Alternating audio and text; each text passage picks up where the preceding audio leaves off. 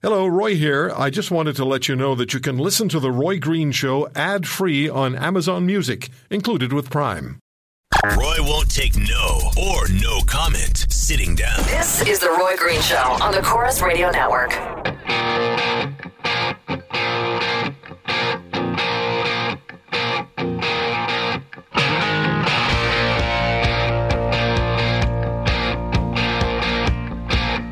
So Friday afternoon, I was uh, just getting ready to tweet a few things, and it said uh, not connected. And I kept saying not connected, not connected. So I called my service provider and I said, "Do we have a problem here?" And my thought it was the phone. I also think it's your stuff, not theirs. And they said, "We don't know. Let's Google it." so they Googled it and they came back and they said to me, "Well, it looks like there's a big problem in North America." and it's shut down. So I thought, well, I should have Googled it first. But anyway, that's the, what my service provider came up with. But so it was this distributed denial of service cyber attack, and Twitter and Netflix, PayPal, Reddit. Uh, affected to a greater or lesser degree, and the hackers who claimed responsibility for this say they have a much bigger target in mind, and the Friday was just a dry run. Now, it's how they went about this that has people talking, or it's presumed it's how they went about it. And then there's talk about somebody representing this group, an individual named Prophet, like P R O P H E T, communicated with a reporter from New York City via text and indicated that Russia is the next target because Russia is interfering with the U.S. election. So, joining me on the program to talk about this is uh, Victor Beitner. He's the founder and CEO of Cybersecurity Canada, and that's cybersecuritycanada.com. Victor, thank you very much for the time and for our just for our general information. In in in layman's terms, what does a what is a DDoS cyber attack?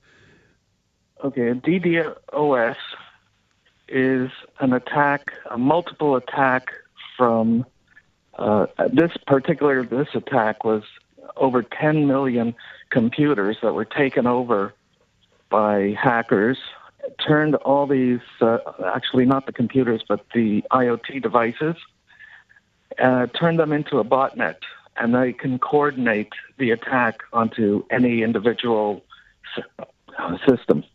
So the reports are that millions of home devices like connected cameras, thermostats, children's toys might have been used to create this massive internet attack last Friday, which shut down these uh, these these sites that we talked about. And, uh, and and and the word is, and I have no idea other what this means, other than it sounds huge, that 1.3 billion bits of useless information were fired at these massive ser- servers. As it's is it din or dine? Uh, it's Dyn, and it was uh, last I heard it was 1.5 trillion bits oh of information. So put that into context for us. What does that mean? I mean, what are we talking about? A lot of data. a lot of data. It's uh, a, a, trillion is a terabyte. Right. And uh, one and a half trillion. Uh, imagine um, your hard drive uh, dumping roughly uh, uh, hundreds of gigs of data per second. And today's systems, like your home computer, can wow. do maybe 100 megabytes yeah. per second. We're talking hundreds of gigs, uh, uh, hundreds of megabytes per second on uh, directed through um, thousands or actually millions of IPs into one location. All right, so it totally overwhelmed Dyn's servers, and they serve all of North America and, and, and parts other parts of the world. What? How organized? How big would you have to be in order to put together this kind of this kind of hacking um, uh, effort? Is it, would it have to be a national? Would it have to be a nation state to, to do this? No, it doesn't have to be. Today, uh, we can have either a small coordinated group or a single person that writes a piece of code, uh, pushes it out on the, on the net, like with the uh, Mirai uh, code that was published. Mm-hmm. And this was the basis of this attack.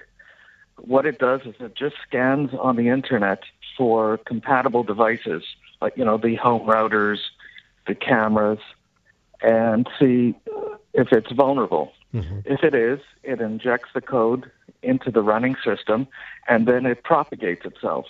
It start the actual infected device now searches the world for other devices that are compatible with the Mirai hack, and it just spreads organically, and it's all controlled by. Uh, it could be controlled by one person. Wow! How do you stop this? Uh, today, that's a very tricky question. Um, the attack itself is very difficult to uh, to stop because you have to be prepared for it. You have to be able to take all the this data coming at you and spread it out over a larger network so it doesn't affect um, the target. So you basically you got to smear the traffic around so it's spread out evenly. Mm-hmm. But uh, to stop the attack from happening in the first place, what you'd have to do is you'd have to uh, uh, change all your passwords on your devices because it, this attack is based on default passwords. You know, people will buy a camera, whatever, plug it in, and check to see if it connects to the internet, and then they can watch it on their phone and do whatever they want. Whether you know, for either that device or if it's a refrigerator or a thermostat. Right. So if you haven't done that, then you now become a target, and it's an automated target. So the idea is change your passwords if you can, change the default usernames, but do it when you're not connected to the internet. Okay. One of the things also that I would like I would suggest might be thought about is that the manufacturers of these devices, whatever they were, uh, would make it more difficult to penetrate and use them. But the other thought that I had was they targeted Twitter, Netflix, PayPal, Reddit. What if they targeted an airline's computers? Uh, the the airlines, the the power companies, they're targeted uh, consistently. Uh, the problem is with the Internet of Things, the devices are inexpensive. Mm-hmm. And the last thing the manufacturers will consider is securing the device. So, say they they put out uh, device uh, 101. It's called 101, Model 101. Right. We know that in six months it'll be obsolete because they're going to have 102 right. or the 200 series. So they're going to stop supporting the previous device. I and see. they're going to leave it in the vulnerable state. So today, Millions of people have used this device. The hackers will figure out, okay, uh, they blocked us with the passwords. Let's see if there are any backdoors in the devices. And a lot of the home routers have backdoors. They have built-in username and passwords that the manufacturers put in for their own purposes. Okay, so, so those, yeah. So we can expect more of the same or more and bigger as they're threatening. Victor, I thank you very much for giving us an insight. I have a feeling we're going to be talking again. Sure, anytime. All the very best to you. Thanks, Victor. Victor Beitner, the founder and CEO of CybersecurityCanada.com. CybersecurityCanada.com. So the stuff that you have around your house, little devices that connect to the internet, can be part of this huge you know, botnet that fired 1.2 trillion bits of data every second of the servers at Dyn Corporation and overwhelmed them. We'll come back and tell you about the next hour. Stay with us on The Green Show.